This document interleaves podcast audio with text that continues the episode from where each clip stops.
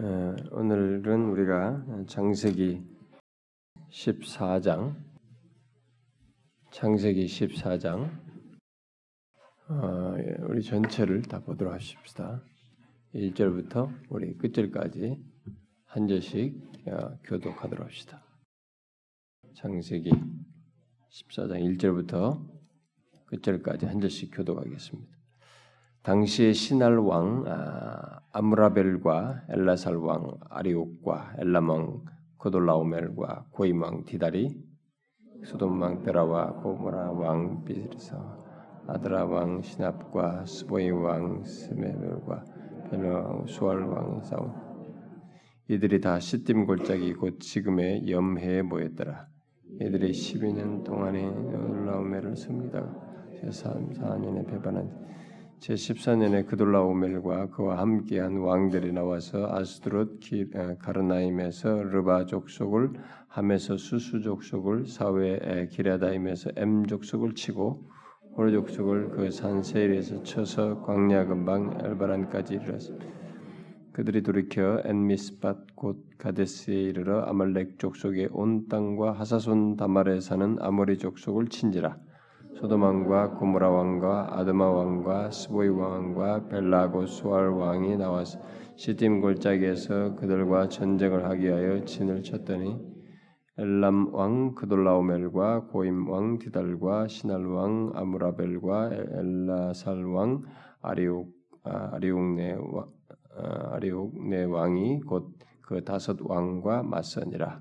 시딤 골짜기에는 역청구덩이가 많은 소돔 왕과 고모라 왕이 달아날 때 그들이 거기 빠지고 그 나머지는 산으로도 내 왕이 소돔과 고모라의 모든 재물과 양식을 빼앗아가고 소돔에 거주하는 아브라함의 조카 롯도 사로잡고 그 재물까지 노라카에 갔더라.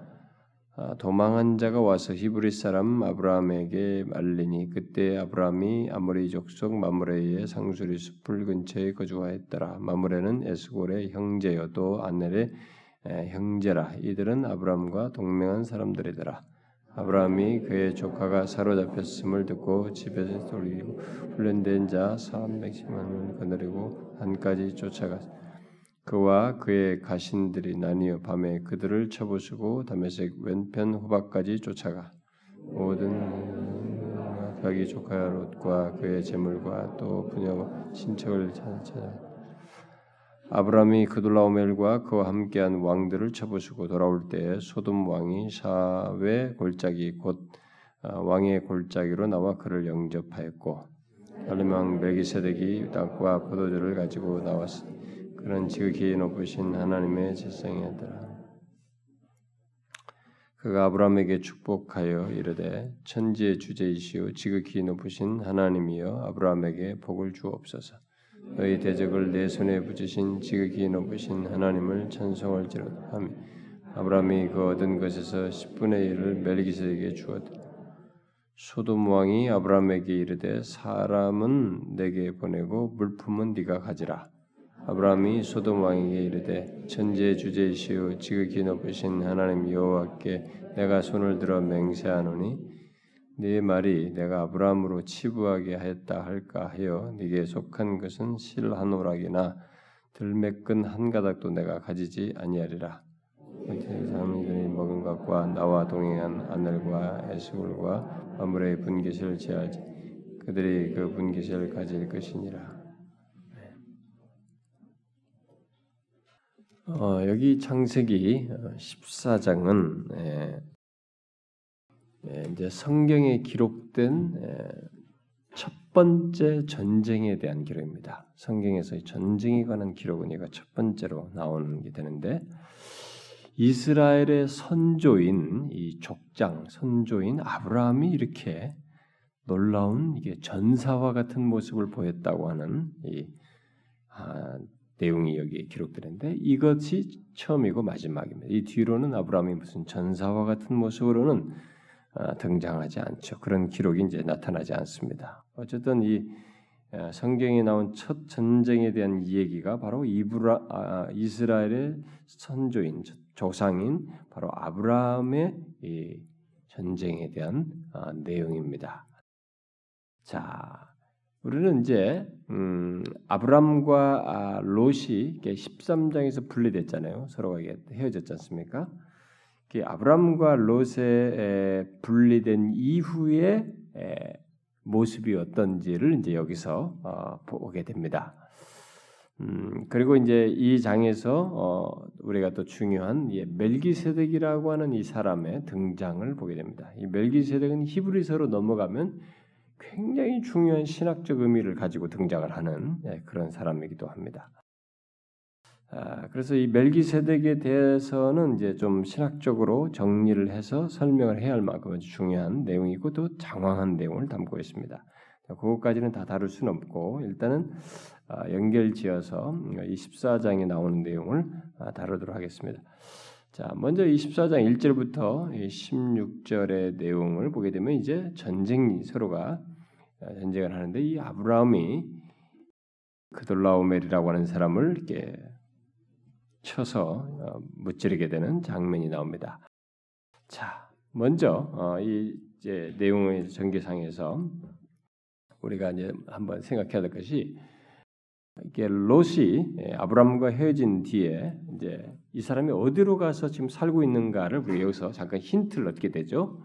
어, 롯이 예, 아브라함과 그 헤어진 뒤에 이렇게 가나안 땅의 남단으로 이렇게 요단 그 남쪽으로 이렇게 골짜기 쪽으로 어, 이렇게 내려가다가 결국은 이 소돔성에 들어가서 거기서 정착을 한 것 같습니다. 예? 그래서 이제 소돔성에서 나중에 잡혀가지 않습니까? 이 소돔성 안에 자신의 거처를 어, 두게 되는 것으로 보이는데 왜 이 사람이 이렇게 소할 땅이 멋있다 이렇게 하면서 쭉 가다가 결국 소돔 성 안에 들어가서 자신의 정착지로 이게 거기서 거처를 두었을까라고 했을 때 그것은 아마도 그 이 소돔 성의 이 성벽의 보호를 받고자 했던 것으로 보여집니다. 그러니까 이런 이제 행동들 하나하나가 우리는 이게 보여지는 겁니다. 사람이 인생을 살면서 그때그때마다 위기를 처하고 살면서 자기에게 영향을 미치는 것에 그때그때 반응하는 것을 통해서 이 사람이 내용, 내면이 어떻게 바뀌어 나가고 있는지 우리는 볼 수가 있는 것입니다. 우리가 지금 그냥 사는 것 같지만 이 세상의 문화가 계속 우리에게 들어옵니다. 이 매일같이 우리 세상의 문화와 주변의 사람들의 분위기, 주변 사람들이 뭐 공, 자녀 공부를 어떻게 시키고 무슨 아, 뭘 관심 있다 하고 무슨 뭐 뭐예요? 저 지난번에 뭐 드라마 뭐 몇십 퍼센트 무슨 드라마를 했다나 어쩌다나 어? 뭐예요 그게? 뭐 이때문에 하여튼 뭐 그 그 남자 탤런트 군대 가고 난리치고 막 그랬잖아. 그거 안 보면 간첩이다 고 말이지 막 그런 것에도 다 우리가 이 주변에서 다 하지 않습니까? 응? 어, 누구는 나보고 그 일반은 총력인데 그런 것도 안 보냐 그럴 때.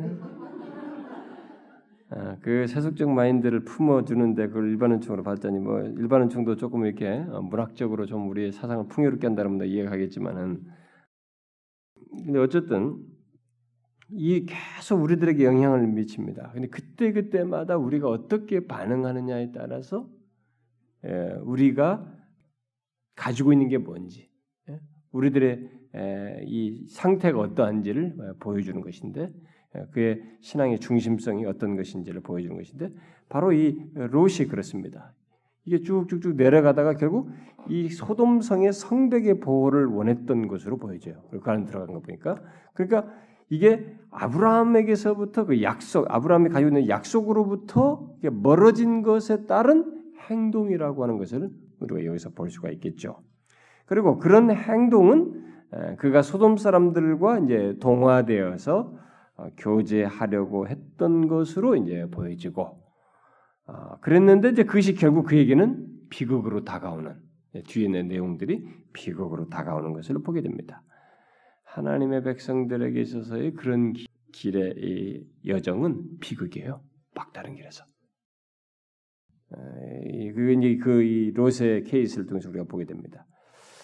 롯이 이게 소돔으로 어, 이주한 뒤에 전쟁이 이제 결국 일어나게 되죠. 음, 예, 이것은 하나 이제 첫 번째 일어난 사건인데 이것으로 끝나지 않죠. 나중에 소돔이 다 유황불로 타버리니까요. 멸망안 되니까. 그러니까 어쨌든 이제 소돔으로 이주해서 이제 그렇게 정착을 했는데 벌써 비극스러운 사건들이 벌어지기 시작하죠.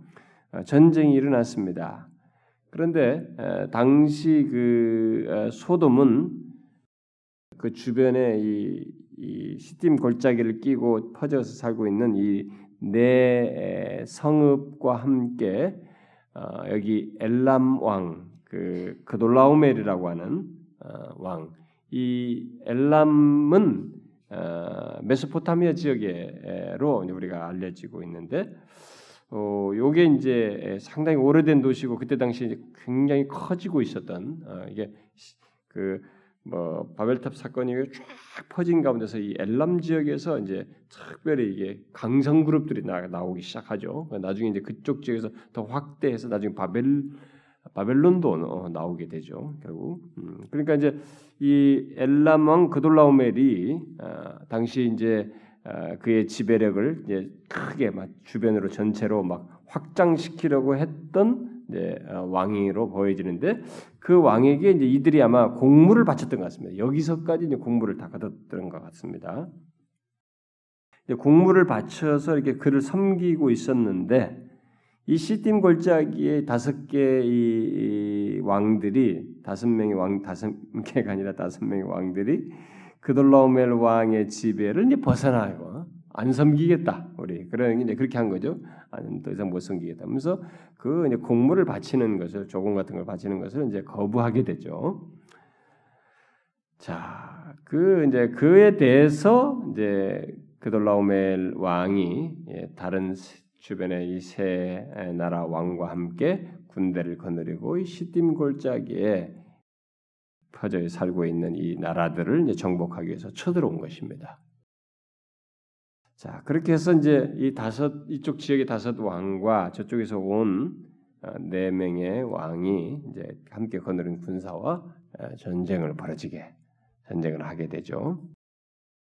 아, 이네 왕은 어, 아마 우리 이들이 이쪽으로 올 때는 그때 당시에 우리가 고고학적 자료는 이동 경로가 이렇게 사람이 거주하는 경로로 하기 때문에 이 메소포타미아 이 북쪽 방면으로 해서 이 시리아 땅으로 해서 나중에 어디까지 가서 다메섹까지 가서 잡 뺏어 가지고 오잖아요. 아브라함이 그러니까 시리아 쪽이죠. 다메섹이 시리아로 이렇게 방향을 해서 그다음에 요단 골짜기를 따라가지고 남단으로 이렇게 쭉 내려와서 아마 이렇게 이쪽으로 들어와 가지고 이들을 아, 치러 온 것 같습니다.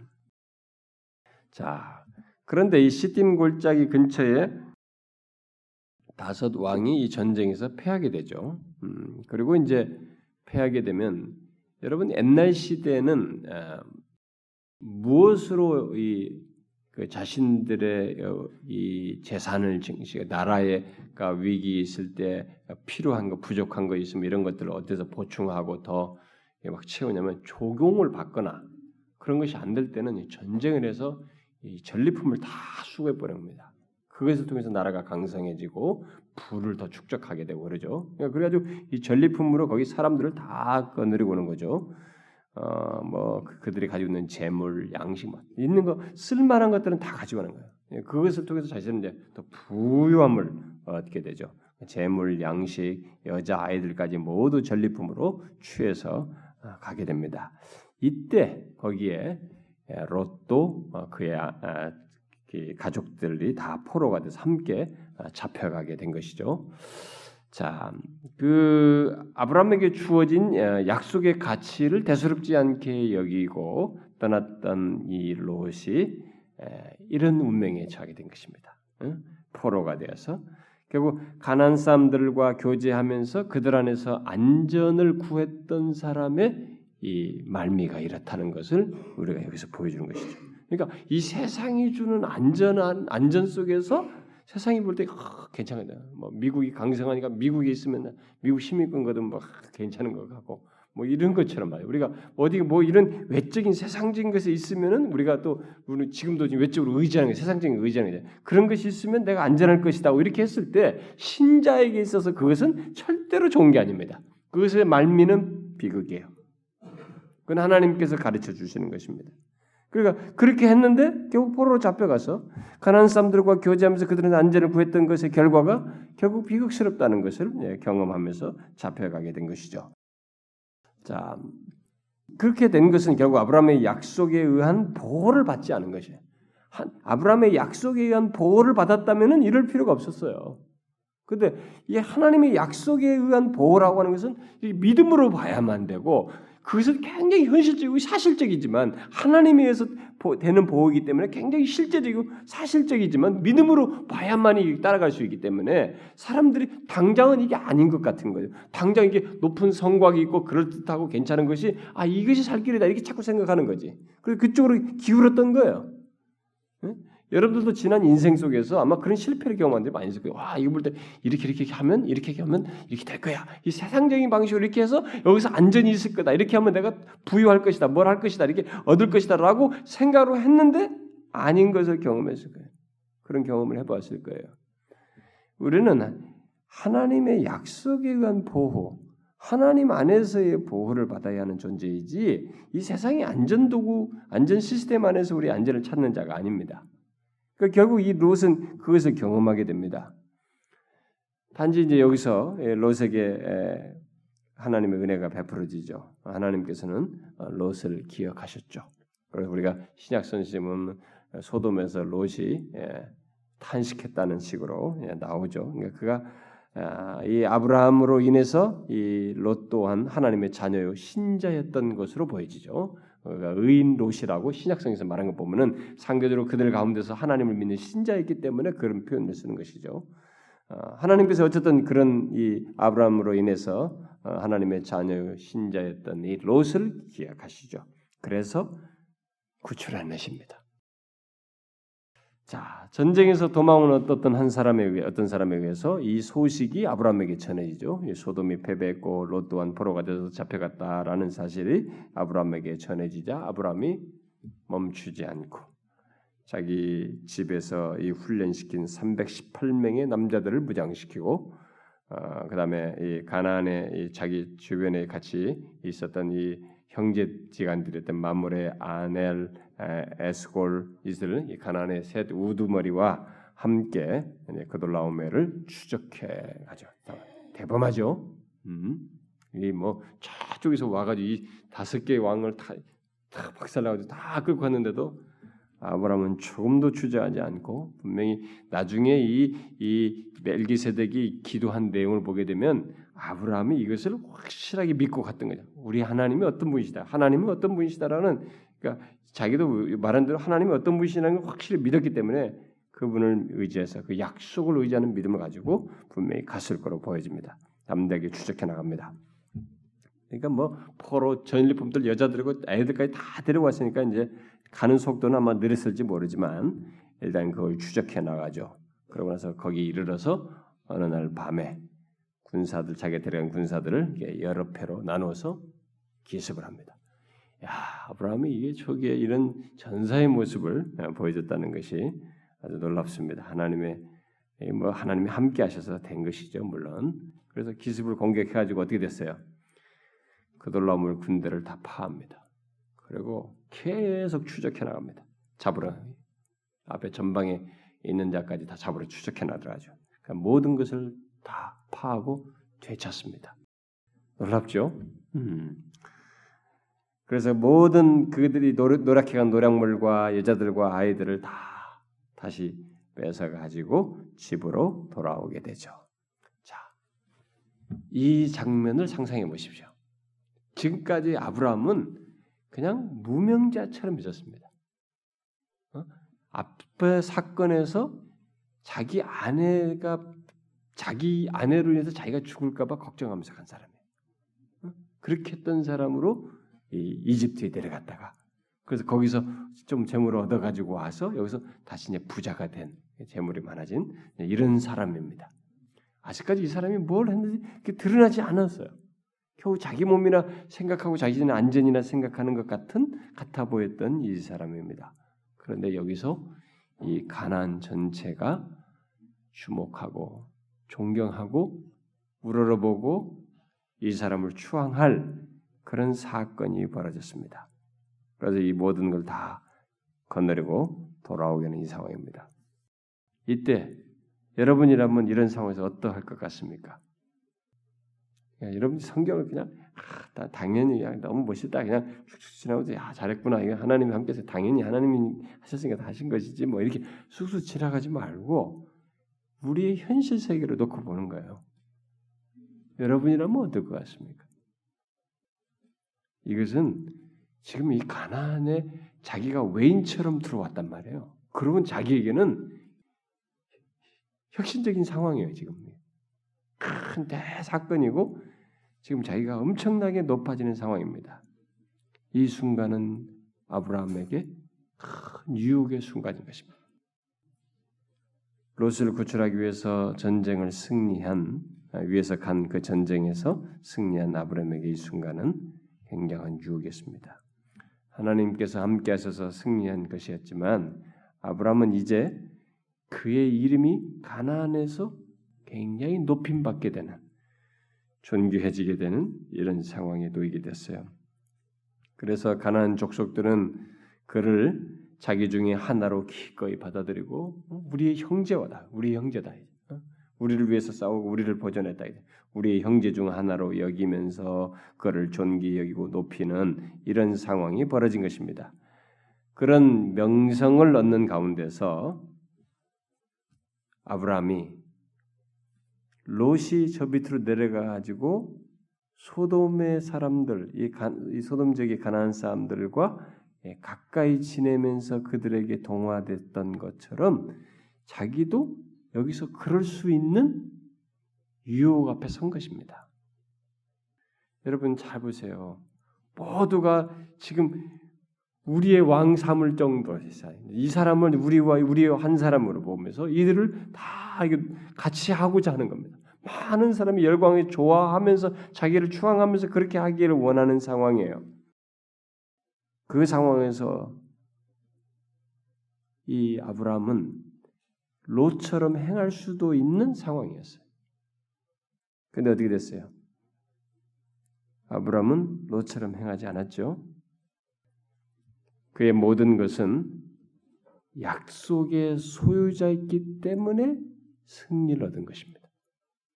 이게 이 사람에게 지금 중요한 것이거든요.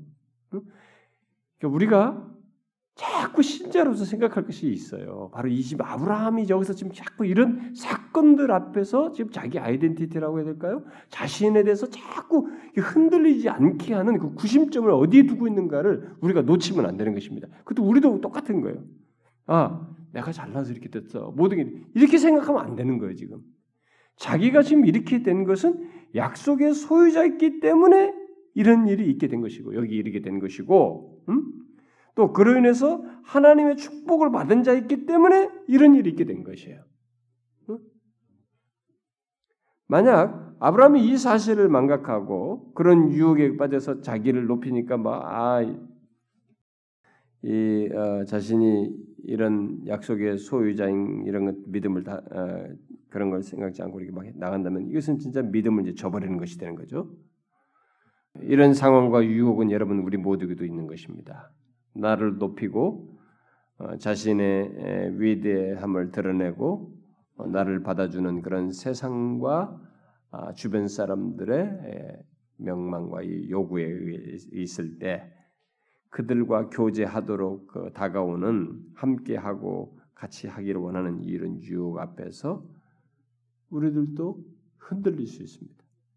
왜냐하면 눈에 보이는 것은 다 내 마음을 다 뺏길 그런 것들이거든. 근데 이것이 아닌 것으로 보일 수 있는 것은 이 아브라함처럼 내가 왜 이런 일을 겪었으면 여기서 이렇게 이렇게 해서 여기에 왔는가라는 것을 기억하는 것이에요. 그래서 내가 하나님의 약속의 자녀이기 때문에 그리스도인이기 때문에 예수 그리스도의 피로 말미암아 구속함을 얻었고 하나님의 자녀이기 때문에 이런 일이 내게 있는 것이고 그리스도로 말미암아서 그리스도 안에서 그리스도와 연합한 자이기 때문에 내가 지금 이런 경험을 하고 이런 복을 누리며 이런 상태에 이르렀다고 볼 때는 이 영광이며 남들과 이들이 막 추앙하면서 교제하는 자고 하는 이런 것은 쓱 분별이 되는 것입니다. 지금 아브라함이 그런 거예요. 거기에 이 사람이 어, 동조하지 않고 있습니다. 만일 그런 식으로 하게 되면 그는 하나님을 더 이상 의지하지 않는 어? 의지하지 않게 되는 그런 유혹에 빠지게 될 텐데 그렇게 하지 않았어요. 아브라함은 아, 자신을 자신은 하나님의 약속을 받은 자로서 아, 가난 사람들의 삶에 동화되고 동참되어서 그렇게 마음대로 살아서는 안 된다는 것을 알았던 것이죠. 어? 그들과 그렇게 살 수는 약속을 받은 자이기 때문에 그렇게 살 수 없다. 그렇게 해서는 안 된다는 것을 알았던 것이죠. 그래서 여기에 통화되지 않아요. 그는 가난 사람들과 다른 영광, 다시 말해서 그들과 다른 삶의 세계, 또 그런 다른 삶의 문을 여는 영광을 그러니까 믿음의 조상으로서 이 하나님을 모르는 이 세상 속에 그 주변 환경 속에서 이들과 다른 영광의 어떤 삶의 세계를 열어야 하는 그런 존재로서 있는 있었기 때문에 음? 굉장히 중요한 거예요, 여러분. 우리들이 이 세상의 삶의 신자들도 똑같이 그래야 됩니다. 나는 이 세상 사람들과 다른 삶의 문을 열어야 하는 사람으로 존재한다는 생각을 해야 되는 거예요. 아브라함이 그런 것이죠. 어? 이들의 삶에 동화해서 동화해서는 안 되는 사람이에요. 자기는 약속의 하나님의 약속을 소유한 자이기 때문에 그들과 다른 삶의 문을 열어야 하는 영광을 가지고 있는 그런 사람이기 때문에 그래서 가난적인 삶의 문은 자기가 자기에게 닫힌 문과도 같은 것이에요. 이 가난적인 삶은 자기에게 있어서는 열려 열려 열려져서는 안 되는 어? 닫힌 음, 어떤 삶의 영역으로 어, 있어야 했던 것이죠. 그래서 거기에 들어가지 않은 거예요. 그쪽 삶의 문으로 자기가 들어가지 않은 것입니다. 수용하지 않았어요. 이게 이 14장에서 쭉 나오는 거예요, 지금. 이런 내용이 아주 중요한. 그러니까 아, 브라함에게서는 이것이 이거 이걸 배우는 것이 믿음의 조상으로 서게 되는 중요한 과정 중의 하나의 사건들이에요, 이게 다. 믿음의 조상으로서 그래서 이 사람을 통해서 이방 사람들과 다른 삶의 영역을 여는 믿음의 족장으로서 시작자로서의 그 모습을 보여주는 것이죠. 그, 그 그렇게 하기 위한 이 과정을 겪는 것입니다.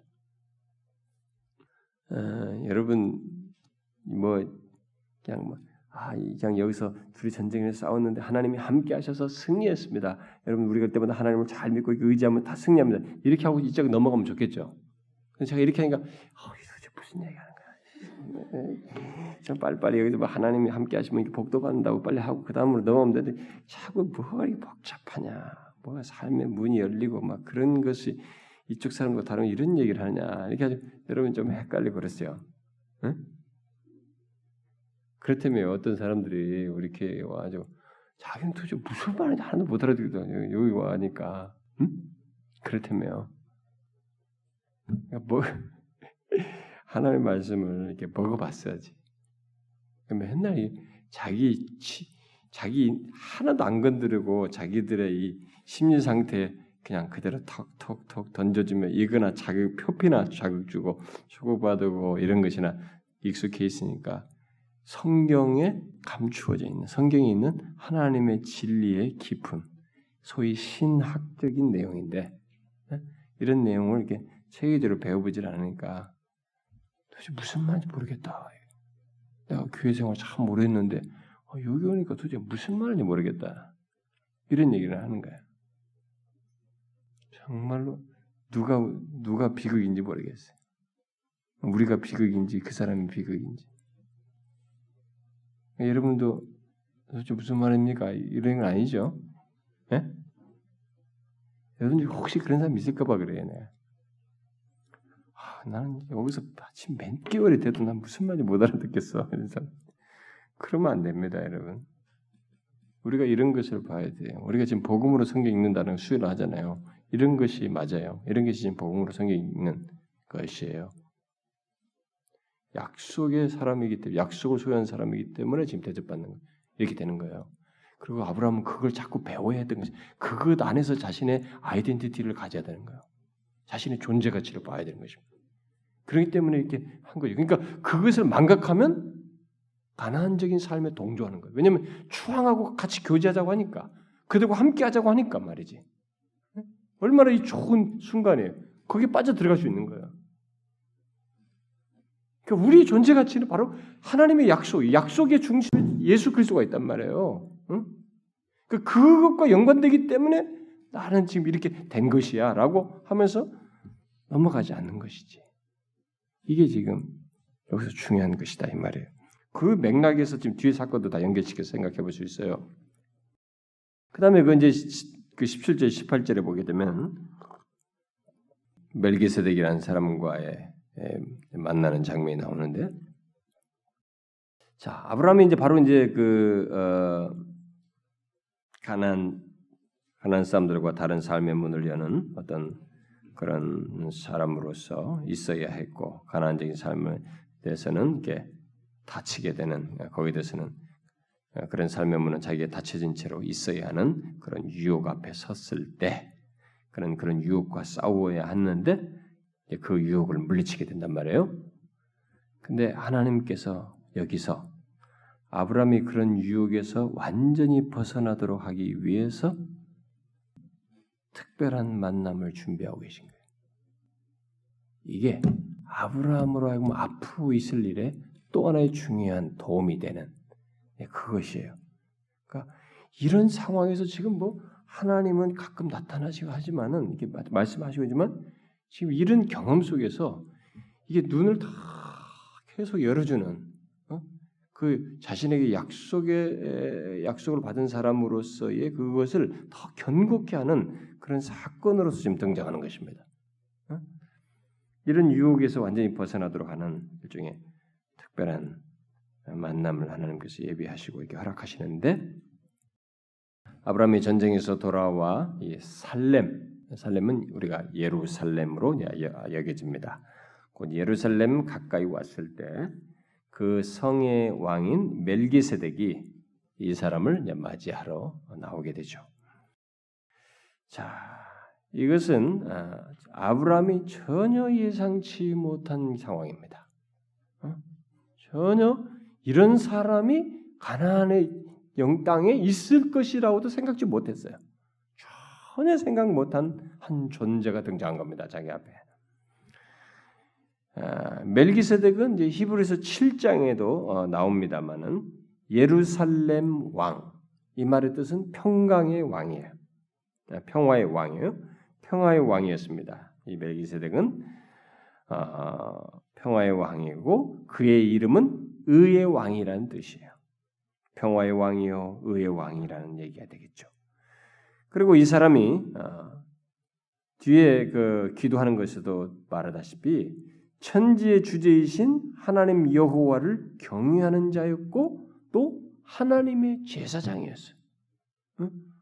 이 히브리서와 이런 걸볼때 하나님의 제사장이 지금 여기 제사장으로서 행동을 하는 거예요. 이게 어, 축복하는 이런 내용들이다.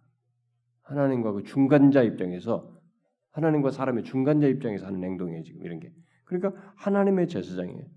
이제 나중에 음, 그 히브리서 보면 더 설명 나오는데 히브리서 때문에 아주 신학적인 깊이가 있어요. 나중에 이제 별도로 언젠가 할 수 있으면 좋겠습니다만은 어쨌든 하나님 여호와를 경외하는 자였고 하나님의 제사장이었습니다. 이 사람의 존재는 너무나 미스테리합니다. 어? 그래서 히브리서는 뭐 시작도 없고 끝도 없는다 뭐 이렇게 말을 하면서 결국 그가 예수 그리스도와 연관지어서 설명하죠. 어. 근데 어쨌든 여기서는 지금 그 살렘의 왕, 예루살렘의 왕으로서 실체로 지금 등장을 합니다. 근데 당시 주변을 생각해 보면 당시 주변은 가나안은 불경건하고 부도덕하고 응? 예, 엉망인 타락한 문화가 있는 그런 그런 가난 족속 가운데서 하나님에 대한 지식과 경외함이 보존되어 있다는 것, 바로 이런 존재가 있다는 것은 너무나 경이스럽고 비밀스러운 것입니다. 어떻게 이런 일이 벌어질 수 있을까? 우리는 오직 하나님께서만 그 배후에 계시다는 것을 말할 수밖에 없고, 주권적인 하나님 안에서 이런 일이 있다는 것밖에 말할 수가 없어요. 그러니까 우리들은 이제 항상 내가 보고 경험하는 것이 전부인 줄 알아요. 근데 이런 존재가 나오는 거지. 그러니까 아브라함도 전혀 생각을 못한 거예요. 지금. 그래서 이제 자기도 약간 헷갈릴 수 있는 상황이에요. 이 사람과의 만남에서. 그런데 우리가 이제 지켜보면은 아브라함이 참 놀라운 태도를 보이죠. 그래서 이, 이 이 런 존재 배후에 하나님이 계시다는 걸 우리가 알 수 있는 것은 이 멜기세덱이 가난 족속 가운데서 어, 아주 특별한 역할을 어, 주관하고 있었다. 주관했다는 면에서 어, 볼 수가 있어요. 그런 이런 지금 기도하면 하나님을 아는 그런 것으로서 보인 것에서 그래서 이 멜기세덱은 아브람과 아브람의 일행들에게 새 힘을 주기 위해서 떡과 포도들을 가지고 이제 그들에게 나가가서 영접을 하게 되고 아, 이렇게 맞이하는데 그러나 이 특이한 행동을 하죠. 바로 그는 하나님의 제사장으로서 아브라함을 만나서 그에게 축복을 합니다. 이것은 중보자적인 행동을 하는 거예요, 지금. 그래서 이 멜기세덱은 중보자의 모형입니다. 그래서 히브리서 7장에서 멜기세덱을 중보자 예수 그리스도와 연계시키는 거예요. 이 중보자의 모형을 하는 거예요. 왜냐하면 아브라함에게 지금 누가 거기서 하나님을 대신하는 일을 누가 할 수 있어요 지금 그 상황에서. 근데 바로 이런 일을 지금 하고 있는 거예요. 이 멜기세덱이라는 등장해가지고. 그럼 아무리 거기에 무슨 누가 어떤 사람이 있다, 하나님 잘민 사람이 있다 할지라도 그 사람이 이 아브라함이라는 이 약속을 가지고 있는 이 사람에게 와서 축복을 하는 일을 어떻게 할 수 있느냐 말이에요. 그러니까 이게 너무 우리가 이게 부연 설명이 여기서는 크게 안 됐는데 히브리서 기자가 그걸 설명하는 거지. 아주 비스테리한 그런 존재로서 이런 얘기. 그러니까 결국 중보자의 모형으로서 어, 등장하는 것이죠. 그래서 이 지금 제사장으로서 아브라함을 만나가지고 그를 축복을 하는 장면이 나옵니다. 이제 그의 축복은 아브라함에게 이상하게 느껴질 수 있는 상황이었어요. 아브라함에게 있어서는 왜냐하면 아브라함은 자신이 하나님의 특별한 은혜를 입은 약속의 소유자였고 어, 자신이 소유자라고 알고 있었고 그에 반해서 이 사람은 지금 가나안 왕이면서 어, 제사장이라는 사람으로 어, 이렇게 등장해가지고 자기를 축복하는 것이기 때문에 얼마든지 이게 의문을 가질 수 있는 상황이었습니다. 그런 상황이었는데 아브라함이 이 사람의 축복을 받습니다.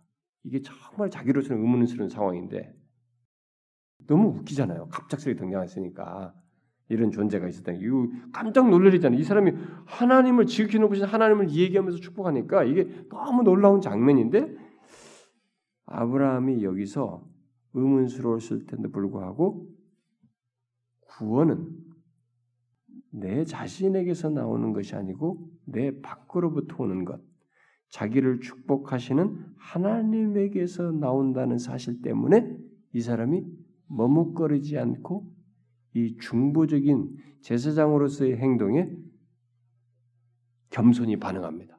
아브라함이. 사실 하나님께서는 그런 의미에서 아브라함을 축복하시기 위해서 아, 그의 제사장을 보내신 것이었죠. 여기서 이브리서 기자는 그걸 예수 그리스도의 모형으로서 얘기를 하는 것입니다.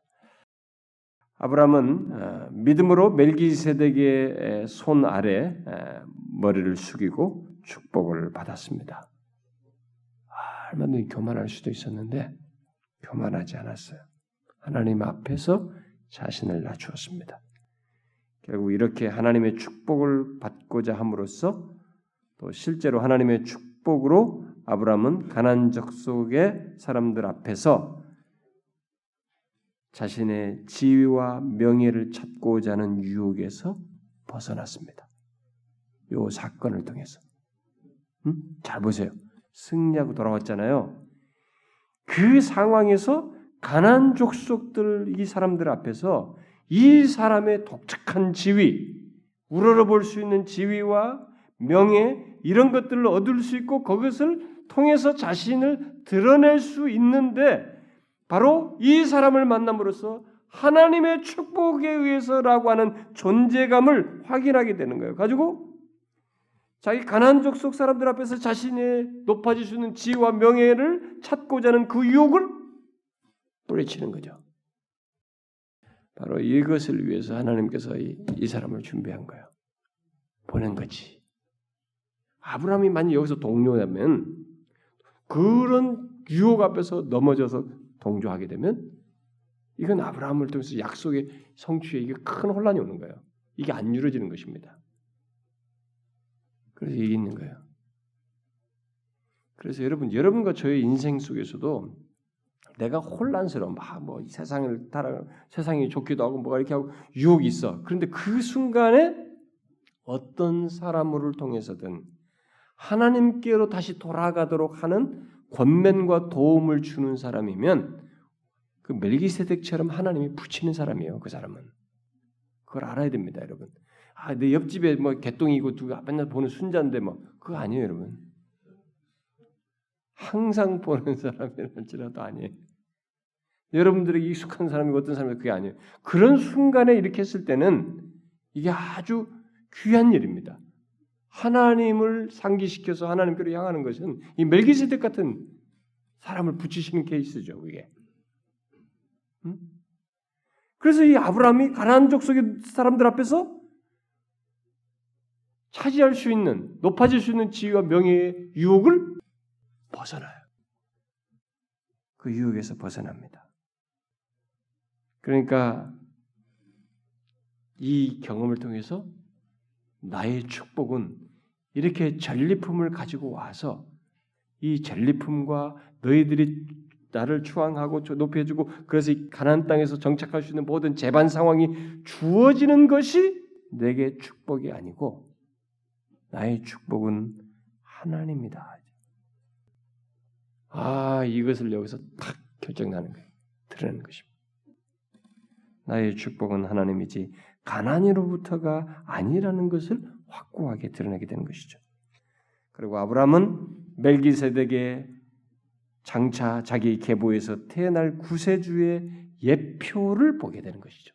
이렇게 이런 하는 행동 속에서 응? 아, 중보자의 어? 중보자의 예표를 보는 것이죠. 자신은 아무것도 아니었지만 하나님과 인간 사이의 중보자이신 아, 구세주로부터 받을 축복, 받게 되는 축복을 이렇게 보게 되는 거죠. 이런 중보자적인 사람을 통해서 이를 통해서 음? 하나님과 인간 사이의 중보자이신 구세주로부터 받는 축복을 어, 보게 되는 것이죠. 바로 그 구세주를 어, 멜기 구세주는 멜기세덱처럼 하나님의 히브리서 기자가 말한 대로 하나님의 참되고 거룩한 제사장이요 참 평화의 왕이시고 의의 왕이실 것을 보는 것입니다. 그래서 여러분 잠깐만 읽어봅시다. 히브리서 그 7장을 굉장히 해석하기 어려워요. 히브리서 7장이 아주 어, 떻게 이럴 수 있을까 싶을 정도인데 그래서 사람들이 이거 다 어려워합니다. 이 7장 내내 나옵니다. 이거 어? 7장 내내 나와요. 그래서 멜기세덱의 반차를 따라서 막 멜기세덱 반차라는 말이 나오고 그랬습니다. 7장에 그 1절부터 음 4절까지만 여기 다 10절까지 읽어보면 좋겠네 한번 10절까지 우리 한 절씩 한번 읽어봅시다. 이 멜기세덱은 살렘 왕이요 지극히 높으신 하나님의 제사장이라 여러 왕을 쳐서 죽이고 돌아오는 아브라함을 만나 복을 빈 자라. 아브라함이 모든 것의 10분의 1을 그에게 나누어 준. 그 이름을 해석하면 먼저는 의의 왕이요 그 다음은 살렘 왕이니 곧 평강의 왕이. 아버지도 없고 어머니도 없고 족보도 없고 시작한 날도 없고 생명의 끝도 없어 하나님의 아들과 닮아서 항상 제사장으로 있느니라. 이 사람이 얼마나 높은가를 생각해 보라. 조상 아브라함도 노량물 중 10분의 1을 그에게 주었느니라. 레위 아들들 가운데 제사장의 직분을 받은 자들은 율법을 따라 아브라함의 허리에서 난 자라도 자기 형제인 백성에게서 10분의 1을 취하라는 명령을 받았으나 레이 족속에 들지 아니한 말기세덱은 아브라함에게서 10분의 1을 취하고 약속을 받은 그를 위하여 복을 빌었나니 논란의 여지없이 낮은 자가 높은 자에게서 축복을 받느니라. 또 여기는 죽은 자들이 10분의 1을 받으나 저기는 산다고 증거를 얻은 자가 받았 또한 10분의 1을 받은 레위도 아브라함으로 말미암아 10분의 1을 바쳤다고 할 수 있나니 이는 멜기세덱이 아브라함을 만날 때 레위는 이미 자기 조상의 허리에 있었습니다. 이, 이 멜기세덱이 아브라함보다 더 높은 자였다는 거예요. 높은 자가 아랫 사람에게 축복하지. 그러니까 이분이 바로 중보자다. 하나님과 사람 사이의 중보자다. 자기는 사람이고 아브라함은 사람이잖아요. 그러니까 하나님과 사람 사이의 중보자. 그래서 저기 지금 그 아버지도 없고 어머니도 축복도 이게 결국 이, 이 표상이 누구냐면 그리스도예요. 멜기세덱의 표상이 예표가. 그 그런 이런 자기에게 이런 중간적인 중보자적인 행동을 하는 것 속에서 아브라함은 자신에게 약속하신 그 내용에 계속 연관된 실체들 이렇게 예표들을 보는 거예요. 아 나중에 바로 자신의 이 계보 속에 나올 그리스도는 이 멜기세덱처럼 하나님의 참되고 거룩한 제사장이요 참 평화의 왕이시고 의의 왕이실 것을 보는 것이죠. 우리는 이 사건을 통해서 어, 이제 교만해서는 안 된다는 것을 보게 됩니다. 아무리 주변이 막 나를 모든 상황이 다 좋아지고 막 승리해가지고 뭐 앞에 멍석이 쫙 깔아주고 막쫙 모든 것이 주변에 내 것들이 다 허용되고 막 이렇게 하고 나를 추앙하는 이런 주변 상황이 때 그리고 또 이런 에, 멜기세덱 같은 이런 자 앞에서 이런 만나는 이런 자리에서 아, 내가 당신 같은 사람한테 왜 그래? 지금 내가 다 승리하고 돌아오고 뭐 이렇게 많이 다 모든 게 풍부한데 내가 거기 그 당신한테 뭔 무슨 축복을 받아? 뭐 이렇게 해서는 안 된다는 거예요. 교만은 안 됩니다. 교만은 모든 것을 상실하게 만드는 거죠. 오히려 이 아브람처럼 자기는 어차피 하나님 아래 있고 이 죄인의 자리 죄인이고 응? 아무런 가치가 없는 죄인이고 중보자가 없으면 안 되는 존재. 중보자가 없으면 하나님께 미칠 수 없는 존재라는 사실 때문에 이런 중보자적인 행동에 겸손히 반응한 것이에요. 응? 겸손히 반응하는 것이죠. 그래서 중, 중보자의 손길이 미칠 때 우리는 축복을 받고 에, 가난을 의지하지 않아도 될 정도의 삶을 이렇게 얻을 수 있게 되는 거죠. 중보자의 손길만 미치게 되면 이 아브라함이 얻는 것 같은 그런 복을 얻게 됩니다. 굳이 가난에 도움이 없어도 삶을 살 수 있는 어, 그런 대상이 되는 거예요. 지금 아브라함은 그, 그 그걸 안 것이죠. 그래서 아브라함은 이 가난적인 삶의 문이 여전히 자기에게 닫혀 있는 것입니다. 가난적인 삶에 거기에는 자기가 살아야 할 삶의 영역이 아닌 것이 그런 삶의 스타일. 그런 삶의 문은 자기에게 여전히 닫혀 있는 것입니다. 이 가난적인 삶에 자기 계속 닫혀 있는 것에 대해서 그쪽으로 자신의 삶을 오픈하지 않은 것에 대해서 전혀 개의치 않은 것이죠. 왜? 자신은 다른 삶의 영역을 가지고 있단 말이에요. 다른 삶의 영역. 응? 다른 삶의 문이 자기에게 열려 있단 말이에요. 뭐요? 하나님의 축복에 의한 삶의 문이 열려 있는 것이. 그리스도 안에서 얻게 되는 삶의 문이 열려 있는 것입니다. 우리도 또 믿음으로 이 우리에게 열린 이쪽의 삶의 영역을 봐야 되는 것입니다. 우리도 믿음으로 이쪽에 열린 그리스도 안에서 펼쳐지는 삶의 문을 보아야 되는 것이. 어? 이 세상적인 삶은 우리에게 닫히고, 우리는 그리스도 안에서 펼쳐지는 영광스럽고 복된 삶의 문이 우리에게 열려져야 되고, 우리가 이쪽을 바라보아야 되는 것입니다. 그러니까 아브라함이 여기서 신경 안 쓴 거야. 어? 여기서 자기가 큰 정말 그 어, 어쩌면 삶의 전환이 올 수 있는데 기꺼이 가난적인 거기에 마음을 쓰지 않았던 것입니다. 예, 여러분과 저희도 바로 그런 면에서 세상적인 삶의 문이 닫히는 것에서 두려워할 필요가 없어요.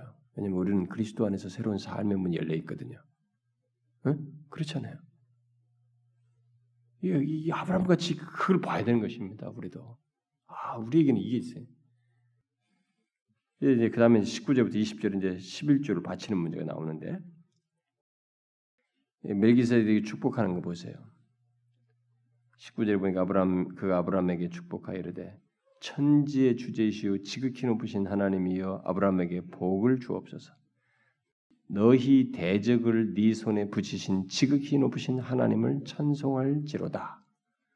이렇게 축복을 합니다. 멜기세덱은 먼저 만물의 주인이신 하나님의 이름으로 아브람을 축복하고 지극히 높으신 하나님을 찬양하게 되죠. 여기서 멜기세덱은 어, 어떤 놀라운 것을 알고 있다는 것을 우리에게 보여주죠. 놀라운 것을 알고 있어요. 지금 이 하나님에 대해서 그리고 그것에 대해서 불가사의하게 말을 하고 있습니다. 아브라함은 결국 지금 이 기도 내용을 통해서 이런 자기 축복하는 내용 속에서 자신의 지금 이 구원 경험이 저쪽 가서 막 전쟁을 치고 와도 들어온 이런 전쟁의 경험이 이 사람의 기도대로 지극히 높으신 하나님, 너희 대적을 네 손에 붙이신 지극히 높으신 하나님 때문이라고 하는 것을 멜기세덱의 이 기도 속에서 다시 확인해요.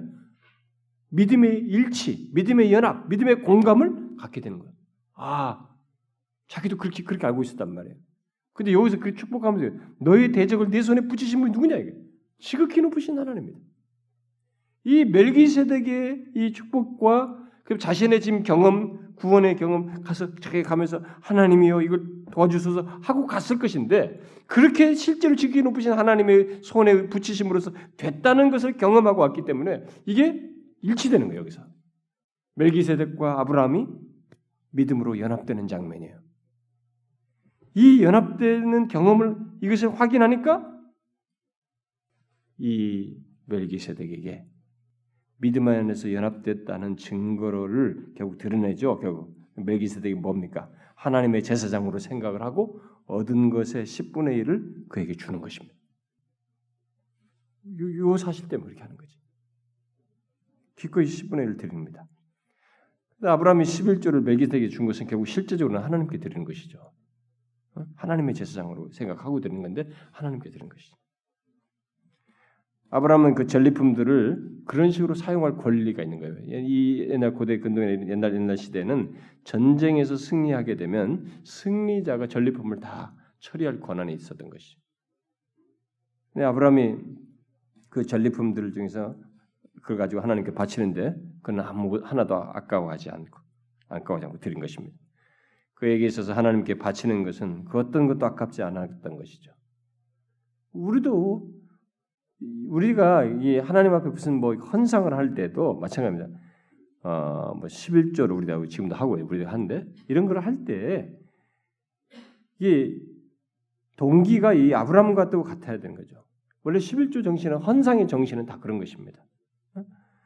하나님이 지극히 높으신 분이신 그분이 나에게 모든 삶을 허락하시고 이 그분이 이 나의 대적들을 나에게 붙이시고 삶의 이런 필요들을 상황들을 조정하시고 섭리하셔서 나를 이끄시고 그리고 우리의 구원을 위해서 예수 그리스도를 보내신 그분의 은혜의 영광을 보게 된다면 그 사실을 우리가 분명히 알게 된다면 우리는 우리의 모든 것, 우리의 마음과 삶과 우리의 시간과 소유를 기꺼이 바치고 싶어 하게 되죠. 또 그렇게 바치게 되죠. 그래서 아직도 이 헌상 문제를 헌상을 하는데 이렇게 막 갈등하고 막 이거 가지고 막 뭘 하면 어쩌고 저쩌고 이거 가지고 했으면 뭐라고 이렇게 하면은 미안하지만 그 사람은 하나님이 하나님을 생각 안 한다는 거예요. 지금 자기는 생각은 죽으라고 하는지 모르지만 지극히 높으신 하나님, 예수 그리스도 안에서 은혜의 영광을 주시는 하나님을 생각지 않는다는 거죠. 보지 못하고 있다는 것이.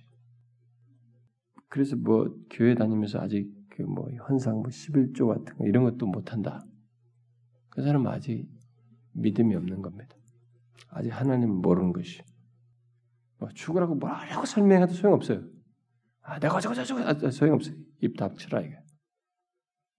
아니, 아니에요. 그럴 수가 없어요. 기독교의 헌상은 억지로 강탈하는 게 아닙니다. 하나님을 알므로써 드리는 거예요. 이 아브라함 같은 상황처럼 드리는 것이. 그게 기독교 헌금이에요. 근데 가끔 어떤 교회는 막 성금을 막 억지로 막 사람들에게 막 그냥 강요하고 막 억지로 막 이렇게 합니다. 사실 뭐 그렇게 할 필요 없어요. 어, 하나님을 아는 사람 아는 대로 하는 것이 못하는 것은 그 사람이 하나님을 모르는 것입니다. 어쨌든 이 11조를 바치는 것은 지금 바로 문맥 속에서 보면 그런 상황이에요. 어? 자신을 경험한 그 하나님, 지금 이 메기세덱이 말하는 그 하나님, 동일하신 하나님, 이 안에서 믿음으로 연합한 것입니다. 그래서 하나님의 제사장은 이 사람은 진정 하나님의 제사장이에요. 하나님과 내 사이에 축복하는 이 진정한 중보자다. 그 하나님의 제사장을 알고 11조를 드린 것입니다. 그 그다음에 뒤에 이제 21절부터 24절에서 이제 더 재밌는 계속 그 앞에 부분부터 나온 그 유혹의 문제가 계속 여기서 연결돼서 나오는 거예요. 다른 삶의 문이 예, 다른 삶의 문의 이 유혹이 계속 이 사람의 노인 지금 있는데 그것을 완전히 종결짓는 장면이에요 이게 지금. 멜기세덱이 아, 아브라함을 맞으러 나왔을 때 거기 소돔 왕이 함께했다고 지금 나와 있습니다. 이, 이 왕은 아, 분명 어, 앞에 그, 그 싸울 때 그돌라오멜 왕과 대항해서 어, 싸울 때 그 이 시딤 골짜기에 있는 다섯 왕들 중에 소돔 왕이 있었잖아요. 그 소돔 왕의 후계자로 어, 보게 됩니다. 왜냐하면은 이 10절에 보게 되면 시딤 골짜기에서 역청 구덩이가 많은지라 소돔 왕과 고모라 왕이 달아날 때 그들이 거기 빠졌어요. 그 역청 구덩이니까 못, 못 빠져나온 겁니다. 구, 군인들도 막 같이만 빠져 들어갔을 거라고 봐야됩니다. 그러니까 죽은 거지 거기서. 음. 그러니까 요, 여기는 지금 그의 아들이나 됐지만 후계자쯤 된 것입니다. 어쨌든 이 부친이 전사하고 이제 이제 이제 이제 새 왕이 어, 소돔 왕이 이제 아브라함에게 다가와서 이제 말을 한 거죠. 21절 그 얘기를 한 것입니다. 사람은 내게 보내고 물품은 네가 가져라. 응? 이렇게 얘기했습니다. 그러니까 당신은 그런 권리가 있으니까 사람만 보내고 모든 전리품 당신이 다 가지라고. 근데 아브라함이 여기서 어, 갖지 않죠. 거절하죠. 응? 거절하고 그 갖지 않고 가난 사람들에게 다시 줍니다. 당시에는 아까 얘기했지만 이 전리품은 재물, 뭐 보석, 뭐 옛날에 전쟁이라 하면서 그런 것이 왜 가져갔나 싶을 정도 그런 다 죽어요. 다 있어. 그것 때문에 부자가 됩니다. 엄청나게 부유해질 수 있는 상황입니다. 그런데 이 아브라함이 거절했습니다. 안 가져요. 왜 그랬을까요? 일단 이 사람이 어, 현재 자기도 많은 재산도 가지고 있을 뿐만 아니라 그런 것도 있겠고 어, 그러나 더 중요한 것은 가난한 사람들과 함께 하는 것, 특히 그들의 동료로 여겨지는 것을 이 사람이 원치 않은 겁니다. 지금 계속 그 유혹이에요. 응? 가난적인 삶을 거절하는 것입니다. 지금 응? 그들의 특별히 또 그들의 재물로 자신이 부자가 되고 그들의 재물로 부자가 되어서 이 가난 땅에서 잘 산다고 하는 이런 소리를 듣고 싶지 않은 것입니다. 그런 인상도 주고 싶지 않은 거예요. 나의 부의 원천은 하나님이고 하나님의 약속이지 너희들에게서 이런 것을 얻은 걸 가지고 내가 부자가 됐고 잘 살고 있다라는 소리를 듣고 싶지 않은 거예요. 그래서 계속 이 사람이 앞에서부터 지금 계속 전개되는 게 뭐냐면 가난적인 삶에 대한 이 유혹을 거절하는 거예요. 약속을 소유한 사람으로서 그걸 거절하는 겁니다. 이것은요, 저와 여러분도 굉장히 중요한 겁니다. 우리도 이 세상의 유혹이 우리 앞에 끝없이 있습니다. 근데 이 유혹을 어떻게 왜 무슨 근거로 거절할 수 있냐 이거예요. 어? 그것은 우리는 새로운 이쪽의 삶의 영역이 우리에게 닫혀 있고 우리에게는 새로운 삶의 영역이 열려 있는 거예요. 예수 그리스도 안에서 열려진 삶이 있는 것입니다. 하나님 안에서의 은혜와 복을 소유한 것이에요. 그것 그것에서 하나님의 약속을 소유하고 그리스도 안에서 소유된 사람이라는 것 때문에 이걸 거절하는 것이에요. 이걸 우리가 배워야 되는 거예요, 여러분. 이게 믿음의 여정이에요. 믿음의 사람으로 만들어지는 가운데서 이 사람에게 가르쳐 주시고 경험하게 하는 것입니다. 이 런 가난적인 이런 것에서 그들이 부로 여기는 것에 의해서 재물에 의존해서 어, 살고 싶지 않았고 그래서 어, 우리 막 아주 좀 냉, 냉울차게 이 얘기를 하지 않습니까? 매몰차게 어, 천지의 주제이시요 지극히 높으신 하나님 여호와께서 내가 손을 들어 맹세하노니 여호와께 내가 손을 들어 맹세하노니 네 말이 내가 아브라함으로 치부하게 하였다 할까 하여 네게 속한 것은 실한 오락이나 덜매끈 한 가닥도 내가 가지지 아니하겠다. 이렇게 얘기합니다. 이런 거절이 이 왕에게 모욕적으로 들리실 수도 있습니다. 근데 그럴 수도 있을 것이라는 것을 아브라함이 몰랐을 리가 없습니다. 또 아브라함이 잘못 자칫 잘못하면은 가난 족속과의 관계에서 끝없이 끝까지 영원히 정말 그 남 이방인으로 이들 세계 속에서 이방인으로 영원히 남아 있을 수도 있는 그래서 그들의 삶의 문이 아브라함에게 영원히 닫힐 수도 있는 그런 상황이에요. 그런 걸 야기시킬 수 있는 내용 이 얘기입니다. 그럼에도 불구하고 아브라함은 가난 족속과 그 가난적인 삶에 자신을 오픈하고 싶지 않았어요. 왜? 자신의 재산은 자기 자신이 하나님의 축복받은 자라는 사실과 장차 자기 허리에서 태어날 구세주를 통해서 자신이 모든 백성의 복이 된다는 사실에서 사실에 있지 이 가난적인 재물에 그것이 자신의 재산이 아니기 때문에 그야말로 그의 재산은 하나님의 약속에 있었기 때문입니다. 특히 그는 구세주 안에서 다른 사람에게 축복이 될 수 있는 그런 특권을 가진 사람이었기 때문에 여기에 자기는 일체 오해 살 만한 그런 그런 것에 의해서 부자가 됐다는 소리 듣고 싶지 않아.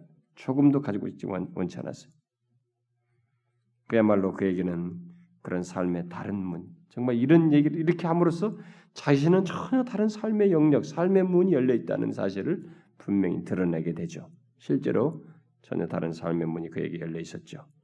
그의 삶은 가난적인 삶과 비교할 수 없는 하나님께서 주시는 하나님이 개입된 또 하나님이 육신을 입고 오시는 그런 엄청난 부유하고도 아름답고 충만한 삶의 문이 그 앞에 열려져 있는 것이죠. 이게 신자의 세계예요. 음? 이게 예수 믿는 사람들의 이 세상에서의 가지고 있는 위치이고 세계인 것입니다. 우리가 이런 것을 믿음의 눈으로 떠서 봐야 됩니다. 이건 우리에게도 똑같이 있는 것입니다. 우리가 이 세상에서 하나님의 자녀로서 하나님을 섬기고 섬기며 살기를 원한다면 우리 또한 이 세상의 삶의 문이 우리에게 닫히는 것을 닫혀 있는 것을 보게 되는 것입니다. 경험하게 되는 거예요. 진실로 그렇게 살게 되면 이 세상의 문들이 우리에게 닫히는 것입니다. 우리는 세상 사람들과 같은 삶을 살 수 없습니다. 그러나 그렇다고 해서 그것이 우리를 가난하게 하지는 않습니다. 왜냐하면 이 아브라함에게서 본 것처럼 이 전리품과의 가난적인 부여 이런 것들을 취하지 않았다고 그래서 그들과 관계를 특별하게 갖지 않았다고 교제하면서 거기서 얻는 뭘 얻어 먹으면서 살려고 하는 이런 것을 스톱했다고 그래서 가난해지는 거 아니에요. 오히려 우리는 우리를 통해서 다른 사람이 축복을 받을 정도로 하나님의 개입 속에서 삶을 살게 되고 하나님의 간섭과 도우심 속에서 삶을 살기 때문에 전혀 다른 삶의 질을 가지고 있는 것입니다. 그리고 오히려 그, 그 가운데서 삶의 풍성함, 진정한 삶의 기쁨을 얻게 되는 것이죠. 우리는 아브라함처럼 가난적인 삶을 거절하고 약속, 곧 그리스도가 우리의 축복이 되는 삶을 가지고 있다는 것을 기억해야 됩니다. 우리는 그것을 구해야 되는 거예요. 네? 그러니까 믿음의 눈으로 이 세계를 알고 살아가는 자예요. 이 14장에서 보여주는 이 아브라함의 위기 말, 아브라함에게 놓이는 큰 유혹, 이거 이기는 거 뭐란 말이죠. 그게 뭐예요? 약속이에요, 약속.